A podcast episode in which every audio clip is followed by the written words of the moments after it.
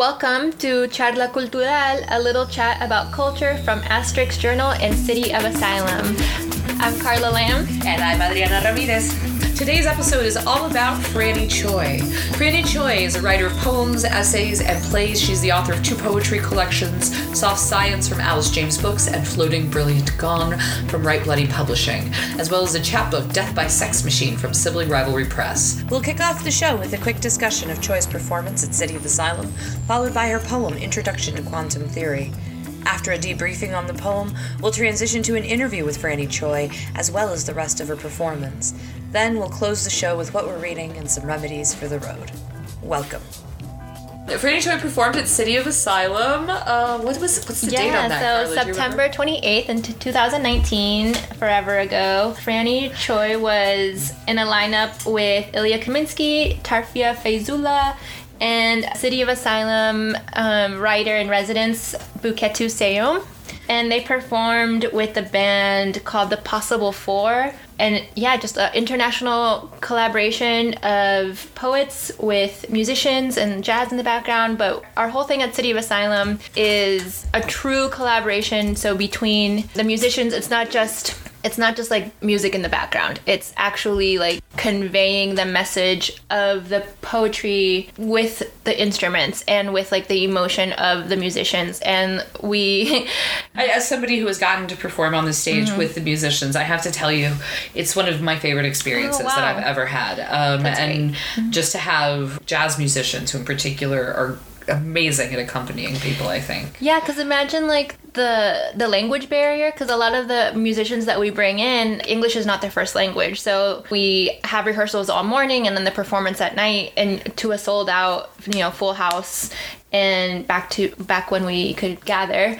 Yeah, that's amazing feedback to hear because like as part of the City of Asylum crew behind the scenes, like that's really what we strive for is for the poets and the musicians to, to truly have a connection beyond language, beyond music. It's it's really empowering for each for everyone involved and like magical for the audience.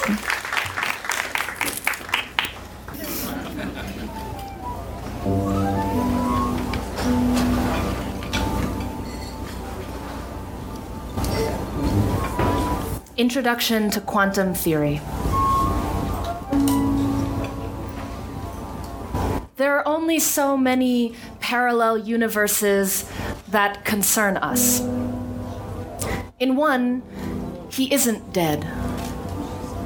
In another, you drink light with your hands all winter. There is a universe in which no one is lying emptied in the street as the gas station burns. A universe in which our mothers never learned to wrap their bones in each small grief they found. There is a universe in which there is no difference between the past and the ground. Another where the oceans pull the moon. And so on. This is an incomplete list. It has been abridged for your comfort. I could tell you about the many universes in which bad things happen to people other than the people you love. Yes, in another life, it's someone else's sister who climbs to the roof that night. In another life, the boys rise darkly from the asphalt to choke the engines of cruisers, and no one gives birth chained to a hospital bed, and no one's child washes up blue ashore. Sure. You can have these worlds. You can warm them in your hands at night.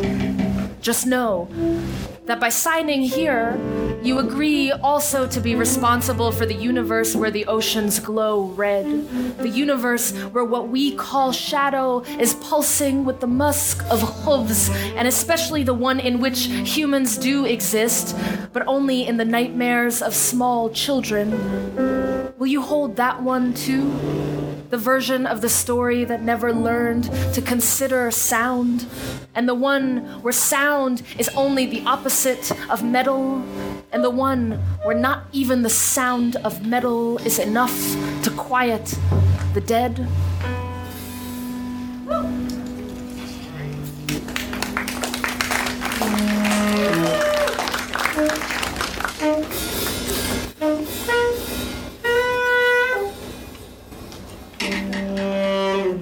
Yeah, that poem just I like to close my eyes and just experience just the way Franny is enunciating every syllable and it just is really bringing me into the action. I wrote down a couple notes just uh, the grief that I'm feeling from like what the poem is talking about, like the universe where like no one is lying emptied in the street, and it's just a, such a um, concrete image, but it, it also speaks to like a bigger grief that we're all experiencing in today's world. You know, not only pandemic world but pre-pandemic world where violence and grief was very much like at the forefront. Yeah, and I, I think, I mean, for me, one of the things I love about this poem is that there are consequences. Mm, mm-hmm. Right? Here is the universe where it wasn't your sister, mm. But it was someone else's. You know, there, it's not Yeah. a universe where the dead aren't dead. It's just a universe where it's not yours. Mm-hmm. But then here is the consequences, right? You can have these worlds, you can warn them, but no, you agree also to be responsible for the universe. Where the oceans glow red, the universe where da da da. And I love the part where she's like sign here and agree to that. Yeah, absolutely. Like there's something here that matters. There's something here that's personally at stake for you. Mm. And so even this other universe has consequences. and she addresses the universal you in the piece like right off the bat like right at the top It's an us. I- before it. oh is that like implicating herself into it of course, right? Yeah. There are only so many parallel universes that concern us. but then there's a distance Yeah, it's very. I mean, but it, so is the title, right? Introduction to Quantum Theory. Like, oh, that's a class you hate, know, or class you love. I don't know. Yeah, do you? Be you. yeah You know, there are only so many parallel universes that concern us. Could be like the beginning of a lecture. Mm-hmm. In a way, but you're right. That you comes in mm-hmm. right there. You know, in another, you drink light with your hands, and now you know drinking light is delightful. I mean, it just makes me think of sitting under my sad lamp.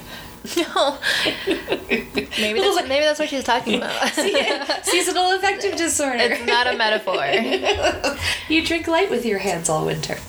I do do that. Which leads us to our interview with Franny Choi. Uh, I had the opportunity to talk to Franny Choi right before she did this performance during rehearsals earlier in the day backstage at City of Asylum. So let's talk about the book. Okay, sure. So tell me about cyborgs. So the kind of like origin story of the book, um, which feels a little far away from me right now, but it still stands, is um, that I was writing all these poems about like my own kind of like personal experiences with love and intimacy and like what it means to negotiate intimacy in the context of having a body that's been heav- heavily fetishized and heavily like um, uh, like violated in the kind of like national consciousness sense Yeah. um, and um, and I watched the movie Ex Machina, um, wherein was this character Kyoko, who is a I guess this is a spoiler alert, but is Ultimate badass. yeah, well, yeah, but a a, a robot servant, you could say sex slave, um, and her her um, uh, language abilities have been removed. So, like, in order to protect her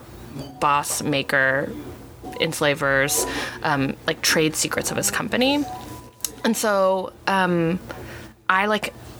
So there's this like silent Asian sex robot on stage or on screen, and I have one never seen her before, and also have seen her my entire life at the same time, right? And so I think when I have that kind of feeling, like two opposite feelings at once, then it's like poem time, you know. And so um, I started to write poems kind of like in her voice. Because she never at, at no point in the film does she like speak or understand language. Um, Although I would say her actions speak quite loudly. yes definitely. For sure for sure. Um, yeah she's like totally subjugated and then has this like one like moment of like breakthrough violence which, is kind of serves as a critique on exactly everything that you are saying. yeah yeah yeah Right, yeah. here's this moment of agency that only works because she has been denied agency up until this moment. Right, but also that the agency in the film is tricky because it, it if you go back, kind of it does seem like maybe the the other the white robot is like has maybe conscripted her into this task or maybe recruited her or something. Something's happened. There's some Right. sort of interaction between The white them. lady led the charge. yeah yeah yeah. But like but and then and then and then the woman of color does the dirty work and then gets destroyed right? Like Sounds um, about right, yeah yeah yeah yeah yeah um even though like she's she's the one that's like liberated the white it, anyway it's like the the race politics in that film are like so complicated and fascinating to me. Um anyway i started writing poems in her voice because i was like even though i have this like like you know to, whenever anybody says like i'm gonna write a poem like a voice i'm gonna be a voice for the voiceless it's like ugh gross. But like this was like a fictional character who was like literally voiceless so i was like okay maybe this is a time that i can fly. Um and it was really more like trying to imagine like like um imagine a subjectivity like or like the richness of a subjectivity that this character was not given was not offered. Um, and so from there then i started to like understand the kind of like um, connections between those poems and the other poems that i was writing and out of that this like sort of where the Doesn't that kind of happen? together. You realize you're sort of talking to yourself, Yeah. and it's like a huge conversation. Yeah, yeah, yeah, yeah.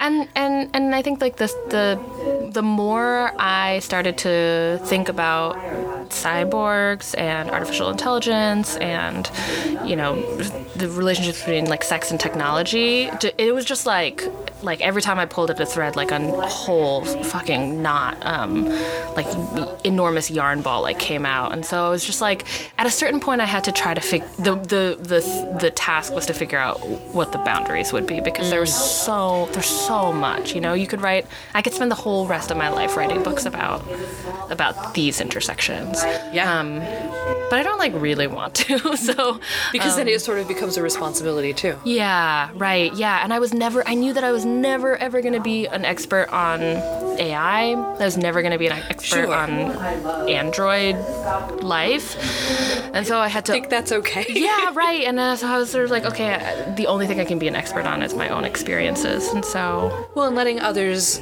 enter into an experience that they hadn't previously imagined. Yeah, or and Right. I, I hope also though that like that other like Asian American women and other like anyone uh, other folks who have share any part of like the constellation of identities of like Asian American, immigrant, queer, femme, like that that people find something of themselves. I mean, as a queer Latina, I mm-hmm. certainly did. So that worked. cool.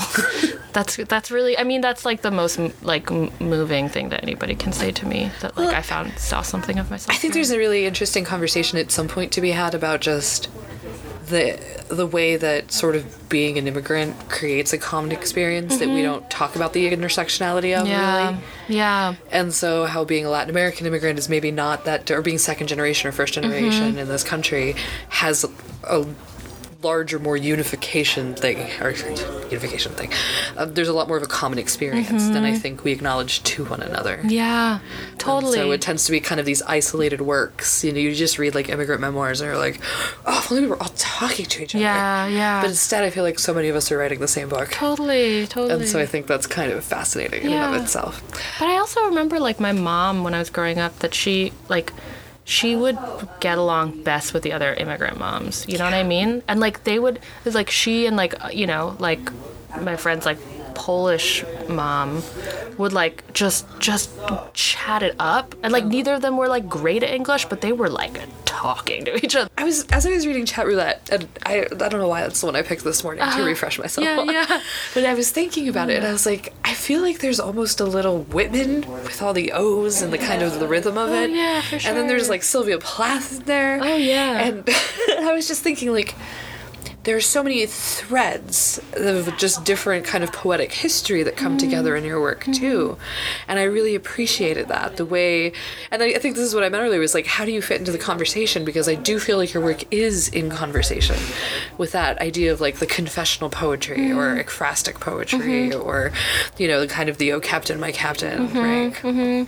Yeah, I mean, I, I, I, um, I feel really uh, moved that you pulled out Whitman and Plath. I mean, there's like a, there's like some definite Plath references in there, but, um, but yeah, Plath especially, I think is like has been so, um, has been such a like a figure, a figurehead, not a figurehead. What is what's the has been a beacon of something I was like, for me. I yeah, I don't know. Yeah, has I mean it has yeah has been has been like a, a weird ancestor in the sky, and also the, the funniest thing for me about Plath is also that like.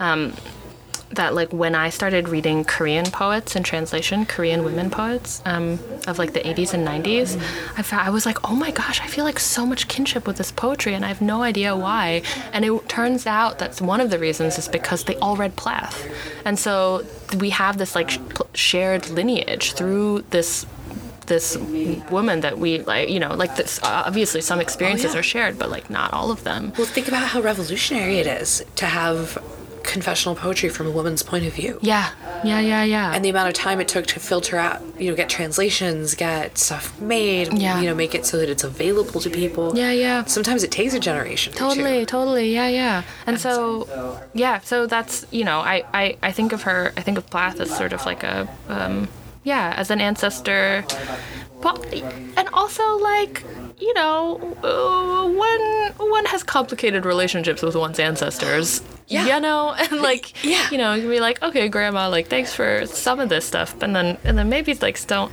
stop, stop with the other stuff, you know? I, but I think they go kind of hand in hand, Yeah. right? And I think that complication, like if if Plath had been perfect, we Yeah. wouldn't need to be in conversation with her. Right, right, Right? and so to kind Yeah. of take that, like, okay, so here is this "I eat men like air" Mm-hmm. kind of moment, right? Or here, you know, peel my skin back, and Mm-hmm. that kind of idea, which I see echoed in your work, but it's from a not privileged white woman, right? And it's from somebody who has a really different experience of how to inhabit a body, Mm-hmm. and so it changes it when it's coming from your mouth than when you know you're reading it, knowing who Plath was and where she came from, Mm-hmm. and so I, I I love that about it. Yeah, I think that it. I think that maybe that's part of like what I imagine myself to be doing is taking is like, like um, continuing on with like, like a very imperfect lineage and Yeah. and kind of like trying to wrestle with it, and some of that includes like the the. Well, you like, can subvert as you reify. Yeah, of If course. that makes any sense. Yeah, I mean, I, I think that I think that if we can't have a complicated relationship with our with our ancestors, then like, how could anybody possibly live in America? You know what I mean? Like, you can't.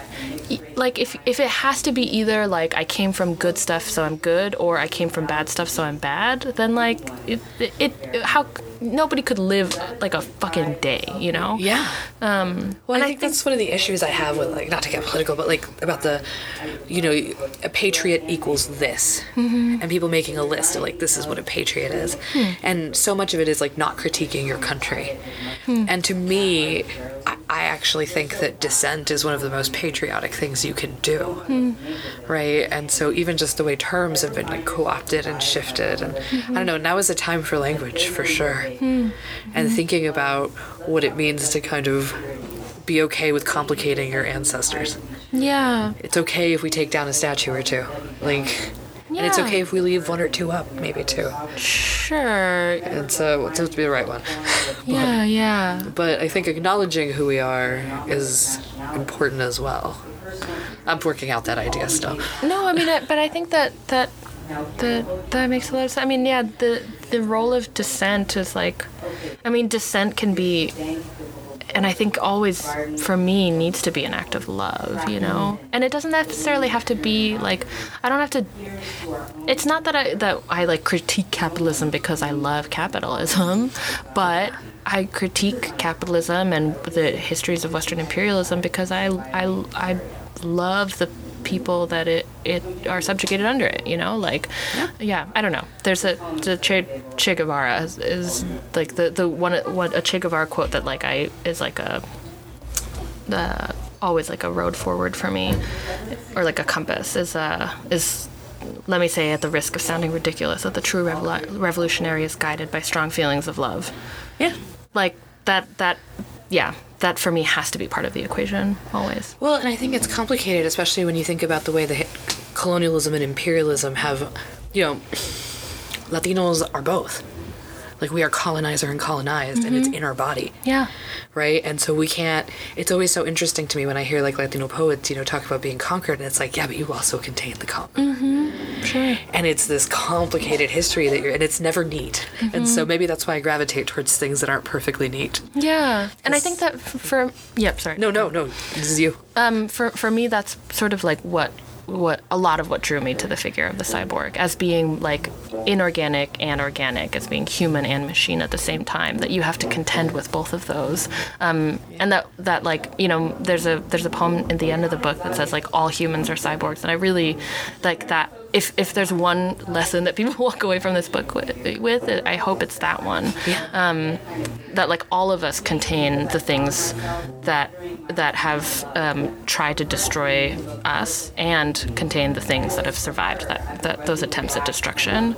Um, and that like loving ourselves means having to form a relationship with all of those parts. Whether that that's like it doesn't necessarily mean like you have to like be into the colonizer part of your heritage or something but like you have to have a relationship with it. Or at least acknowledge it yeah you know So, and just to bring it back to the beginning a little bit, how do you feel when you're reading and you are the I? Because, you know, this is always the thing about a persona piece Yeah. or writing in a different voice is that when you're on stage reading and you say, you know, I, mm-hmm. and your body being your body, mm-hmm. your body kind of in some way takes on that role, doesn't it? Yeah. For me, it's always important to try to keep a little bit of something in the poem that only those who are closest to me will be able to that will be able to pick up on. And like it's not always I don't know. I don't know if like it works, you know? Like Yeah. I don't know if it's like the Korean, the one Korean in the audience is going to be like, "Oh, I get that little bit and nobody else does." But like I'm I don't know. I have to try to make the attempt. Um uh gosh, I can't remember what the first part of your question was though. That you are the eye. Oh, yeah, yeah, yeah, yeah. Um about being the eye, embodying the eye. Um Do people like misinterpret, like during the Q&A, does it get real sometimes?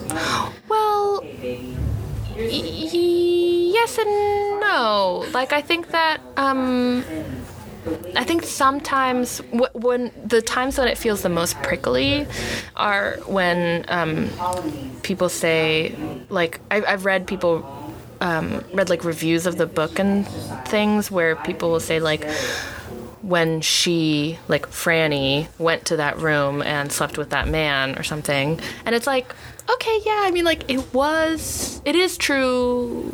Like some of the events in these poems are true but also like I don't know, like the reason like I made it a piece of art for a reason, you know? Like it's it's it's a poem for a reason and not just like me recording some sort of like confessional in a booth, you know?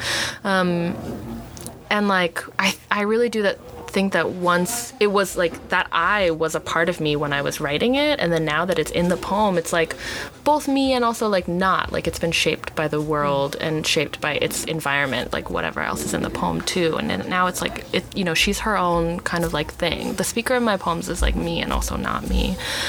Um and then yeah. And then at the at the same time sometimes I think people, it, you know, it seems like there's like a distinction that that that some folks have drawn between like when you know there's like the cyborg poems and then there's like the Franny poems, like the autobiographical poems and the cyborg poems, and it's also like they are also all me at the same time, you know.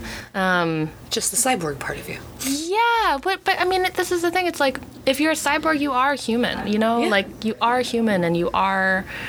You, you do have like agency and You shout out Donna Haraway, don't you? Not. Yeah, sure. Yeah, yeah, like, yeah. I was like, I feel like I saw that. yeah, in the one of the epigraphs um, is is her, but um, How could it not be? yeah, but at the same time, you know that the epigraphs are also that's like a kind of a weird thing too because it's like there's the the Donna Haraway, Haraway quote is um, what is it? We are excruciatingly conscious of what it means to have a historically constituted body. Um, Well done. you know your epic. yeah, I, I do know my epigraph. Um, which is which, and then and then for me, the Bhanu Kapil quote is like is her saying like, ah, yes and no, you know, like yeah, you you do and you don't, you know. Um, and I think that like yeah, for me, Donna Hara and Bhanu Kapil are sort of like in an argument throughout this book. Um, For the record, the epigraph is the rain is soft, the rain is hard. I don't know anything. Right, yeah, yeah. Donna Haraway saying we're excruciatingly conscious, and Bhanu Kapil saying like I don't know, I don't know, maybe, maybe not, you know. um, and and you know she's somebody also who I, I consider to be like I consider to be in, in lineage with with Bhanu as well. So, and in some ways a lot more than Donna Haraway, you know. It's like it's almost feels like Donna Haraway like came up with a great, amazing, super useful theory to talk about me and my grandma, you know? and so like I'm not gonna like not listen to what my grandma has to say, Sure. you know, um, about it. So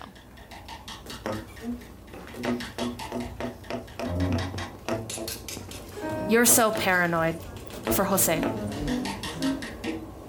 A wall of cops moves like a wall of water on a barge, no beauty. A wall of iron swallows the woman who falls to the ground and keeps falling. There's a video. The picture stays intact again. It's not pretty, meaning it's hard to watch. When a poet says we have to keep our eyes open, I know who he's talking to. I don't listen. Or I listen long enough to hate him. If I say the woman dragged by her hair, if I compare it, I witnessed, meaning stood by the window, meaning shuddered, let hand fall gently over lips, pulled coat tight, tighter. A wall of cops bucks like a frightened boar. If I describe it, will it speak? If I say it came furtive and dressed in red, the cops think cop thoughts. The cops move. They walk like a walk, like an economy, which, after all, is a fairy bucking with hunger, not pretty, not picture. I follow the Border Patrol agent through the airport thinking fast thoughts, blood fast, bloodhound steps. He buys a burrito. If I say he stood alive in line and my friends are afraid to leave their bathrooms, my friends who I love and love and my friends who eat from plates, who plug cords into machines for singing, if I say a wall of men standing on my friends' necks, if I describe it, my friends who slice plums illegally on soccer fields, whose knees move like knees into the grass, if I name the grass, if I call sweet liquor and smoke, if I say cloy, if the child shrieks as she's swung, if the sun, if August, if blue juice, will it talk? The cops are thinking cop thoughts. They move with a wall inside them answering machines answering. The window rattles and I fall to my real knees. If I hoist my friends up so they can be seen, by whom? If I say they are beautiful, if I compare, if the sun touches the glass and I feel it, I try to listen to the Border Patrol agent ordering his food. I listen long enough, then walk to my gate. I feel ashamed and put it in my sleeve, and later I make it a picture like everything. The wall moves like a fairy, like a woman through an airport, like a wall. If I say I watched the woman brought down by her hair and watched the woman cry and cried, if the storm skips my door again, if I leave to kill another goat, if I promise my crop, if I paint the wall up and down in sacred W's, if I make it any color, will someone put it in her mouth? If I close my eyes, imagine it. If I imagine it, if I think of something to say. The cop speaks, and I call a plum into his mouth. It doesn't shut him up. The cop kneels in the grass below my friends, my friends crowned with August and salt, my marigold, my wave. They laugh like a branch laughs. They make machines for singing. If I say a palm in the small of the back, if I say sun warmed glass, if I say sunglass breaking open the gate,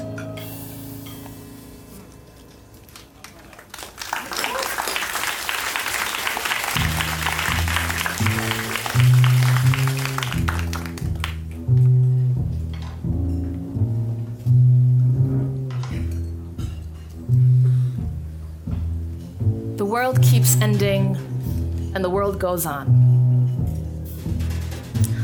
Before the apocalypse, there was the apocalypse of boats. Boats of prisoners. Boats cracking under sky iron.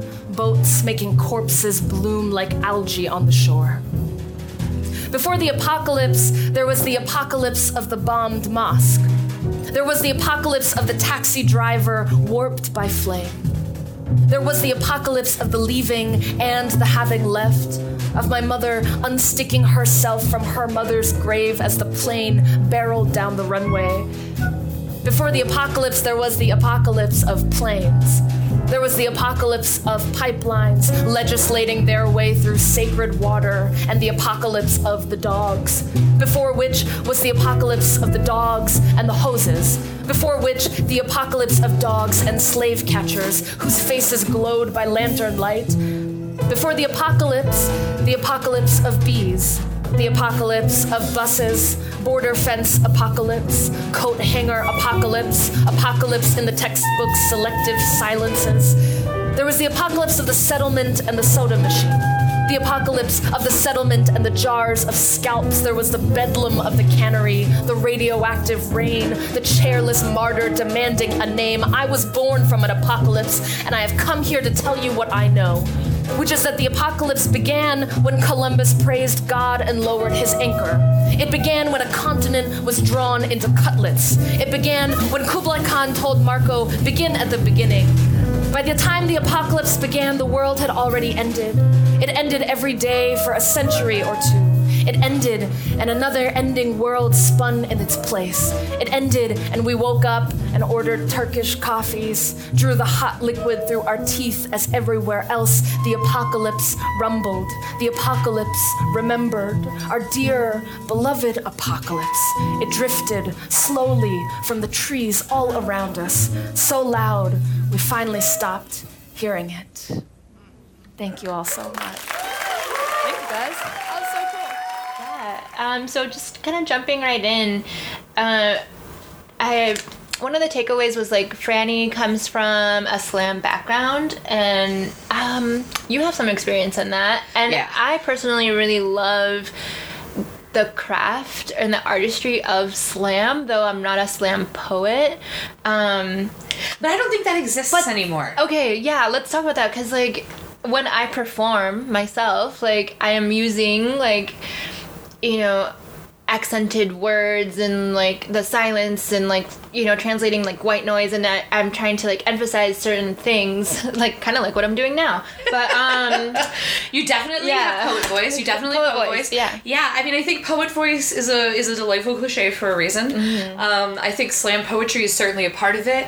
This is my poetry voice. um, yeah, absolutely, that happens.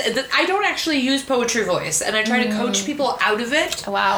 Um, but I find th- I, I find that more natural delivery Mm-hmm. and you know reading your poem in a way that Mm-hmm. is uh, reflective of your personality is really Okay, engaging. okay. And yet, when I see people sometimes doing poetry voice really well, Mm-hmm. and they hit those like little kind of scatting beats, Mm-hmm. it is evocative of jazz, and it does have a, like that really fun musical quality to it. So this is what I'm saying. Like I can't, I don't judge. Um, I think you have to be careful to not have every poem. Yeah, because the, then that. the default is like monotone a little bit. Oh my goodness! I have been to poetry readings. Like now, I will read you my poem. This is my poem. Once in a fair field, I saw a damsel. the damsel, oh, she was afraid. Yeah, and I'm already like thinking about, you know, what am I gonna have for lunch? No, one of the. I mean, honestly, okay. As somebody who has been an organizer of poetry readings and poetry shows, as somebody who was um, a tournament director for the National Poetry Slam and all of those things, uh, I can definitely tell you that I have heard some really awful readings. I mean, I've heard at this point probably thousands and thousands of poems read out loud. And I can definitely tell you within the first 15 seconds whether or not, like, I gave a shit. And sometimes people turn it around. In the middle of a poem, all of a sudden you'll start listening and be like, wait, what should I have been paying attention this whole Yeah, time? yeah. Um, but that's on the poet for sucking. So. That's, Yeah. that's how I feel about it. And so I know somebody's listening to it going, oh my god, do I suck? Yeah. Um, but I, honestly I did for a long time mm. as a reader, and I really had to learn mm-hmm. by listening to others what I mm-hmm. liked and what I didn't like. Mm-hmm, and I see. So I think what's really fun of, about getting to listen to poets like Franny is that Franny is such an amazing performer mm-hmm. that you can really look at what she's doing. I mean, even just in Introduction to Quantum Physics, mm-hmm. the pacing of it. Yeah. You could really feel the white space. You could feel the kind of the way the stanzas broke. And I, I think mm-hmm. that's so lovely that it didn't feel boring, even though you could sense a lot of the structure of how it was written. Yeah, that's so engaging for like my psyche re- really. And and like the tone connotes the emotion right? So and then i think in part of the interview franny talks about like caring for the audience which i was just like jaw drop like what the hell? I need to like do that you know? And like so caring, yeah. caring for the poem caring for the audience and then it's almost like she mentioned it like caring it's almost like a respect of like time because you are you got in your car and like came here to this reading so it's almost like a thank you like my performance is a thank you Is a poet an entertainer? Uh yes right I mean, certainly Amanda Gorman is an entertainer, absolutely. Mm, okay right But is like, oh, I don't know, like even Joy Harjo, right? Mm-hmm. Um, our former um, National Poet Laureate. Mm-hmm. I don't have a clear like mental image of her as a performer the same way as I do of Amanda Gorman. And is that a youth mm. thing, a generational thing, mm-hmm. or is that somebody who grew up reading their poems in a performative way and comes from a much more like a oral tradition? Uh-huh. I'm thinking of yeah, exactly like the oral tradition of performance.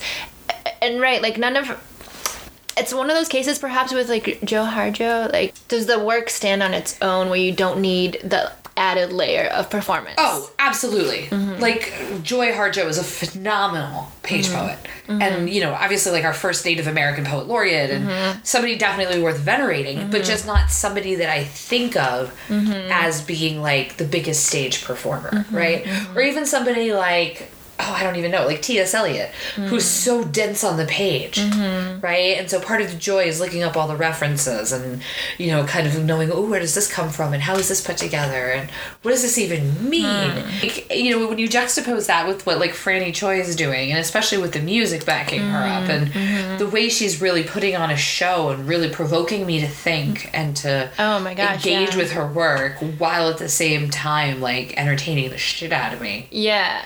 Yeah. And then she's like looking right at the audience too. And just kind of unfazed though. I feel like her her face was just like very like straightforward.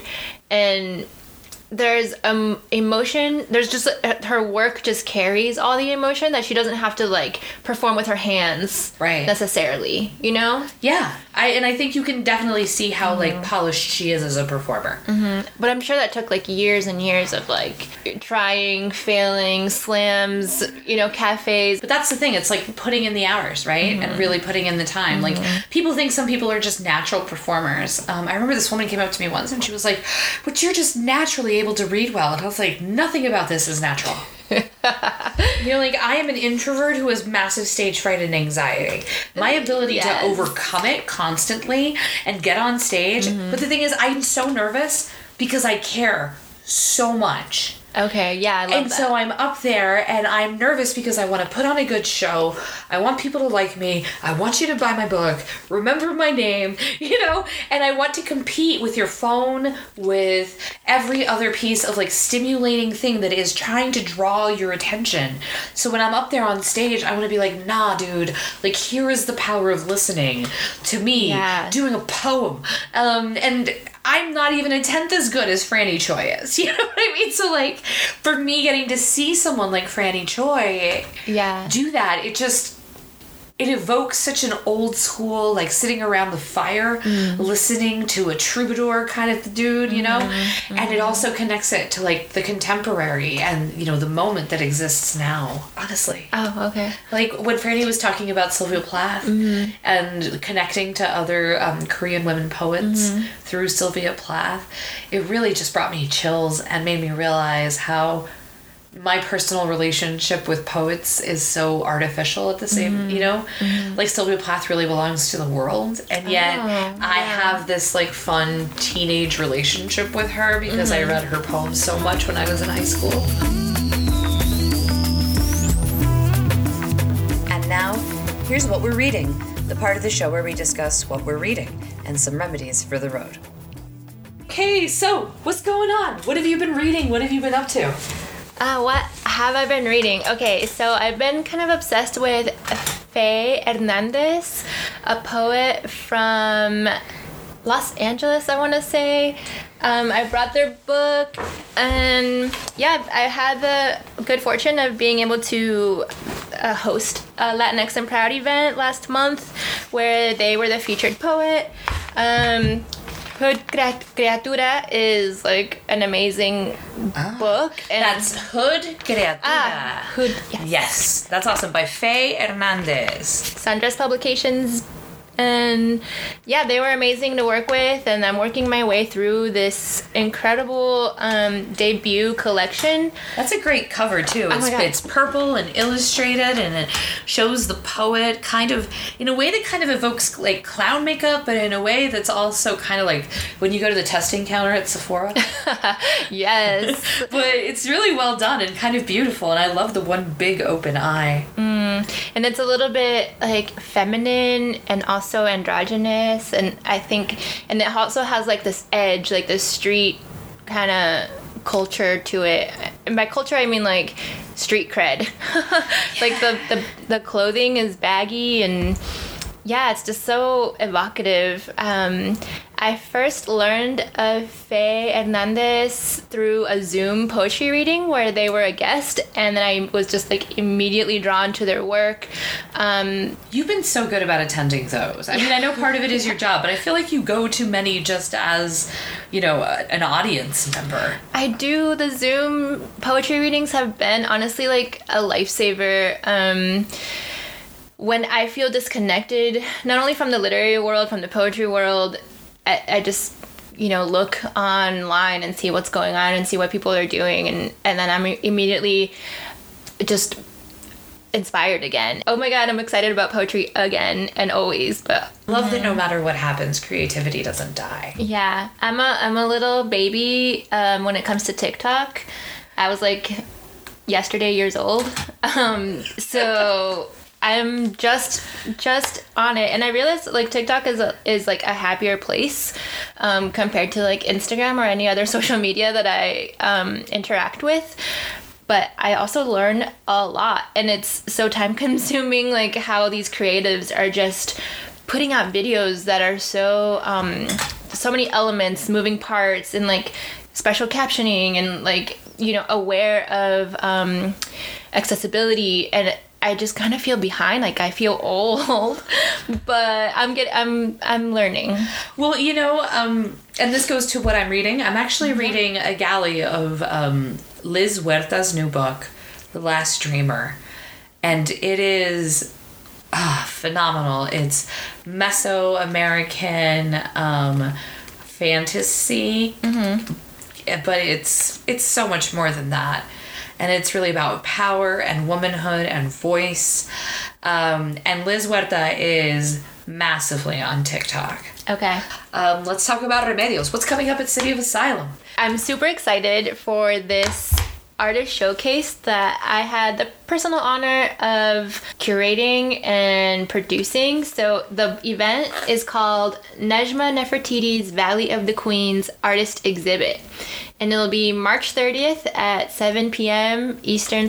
Nejma Nefertiti is a hip hop artist based in Brooklyn, and she's an entrepreneur, an incredible lyricist, just like chills, you know, when she What can we when expect? she takes like, what, what is the takeaway from this? What do you think is going to be awesome about it? Oh my god, it's gonna be super cool. So Nejma curated a lineup of internationally prolific MCs, poets, theater artists, dancers, singers, and musical composers and revolutionaries. So they created little vignettes of their of their music or of their art of their artistry and she we're showcasing this. It's uh, virtual. Nice. So it's like a it's like an awesome playlist curated Oh gosh, by yeah. a badass MC. Uh, it's gonna be incredible. Yeah, it's free.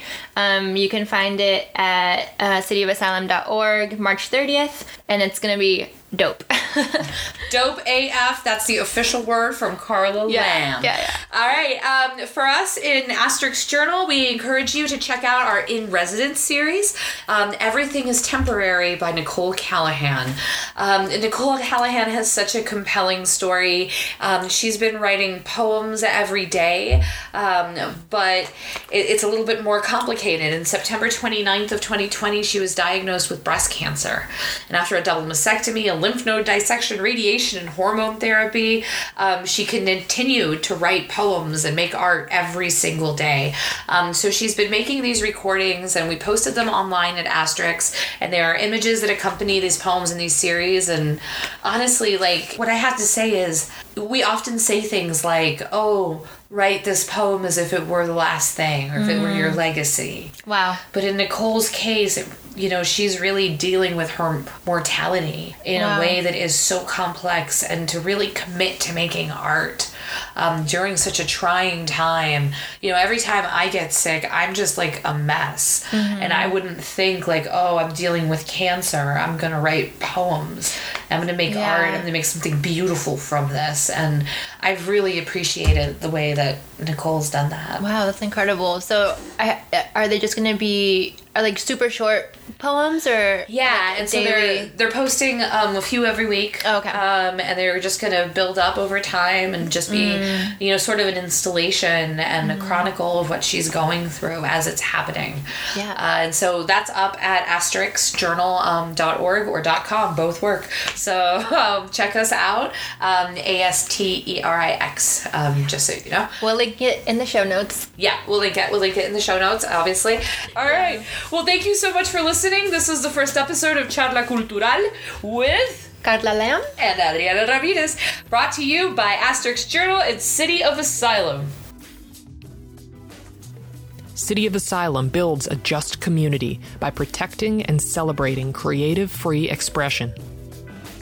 Asterix is a transnational feminist literary arts journal co founded by Angie Cruz and Adriana E. Ramirez, committed to social justice and translation, placing women of color at the center of the conversation. Charla Cultural is hosted by Carla Lamb and Adriana E. Ramirez. Voice of Goddess is Alexis Jabour, Editorial support by Clarissa A. Leon. Production design and brand management by Little Owl Creative. Our theme song is Colombia Folk by Luis Alfonso. And thank you as always to our sponsors, Asterix Journal and City of Asylum.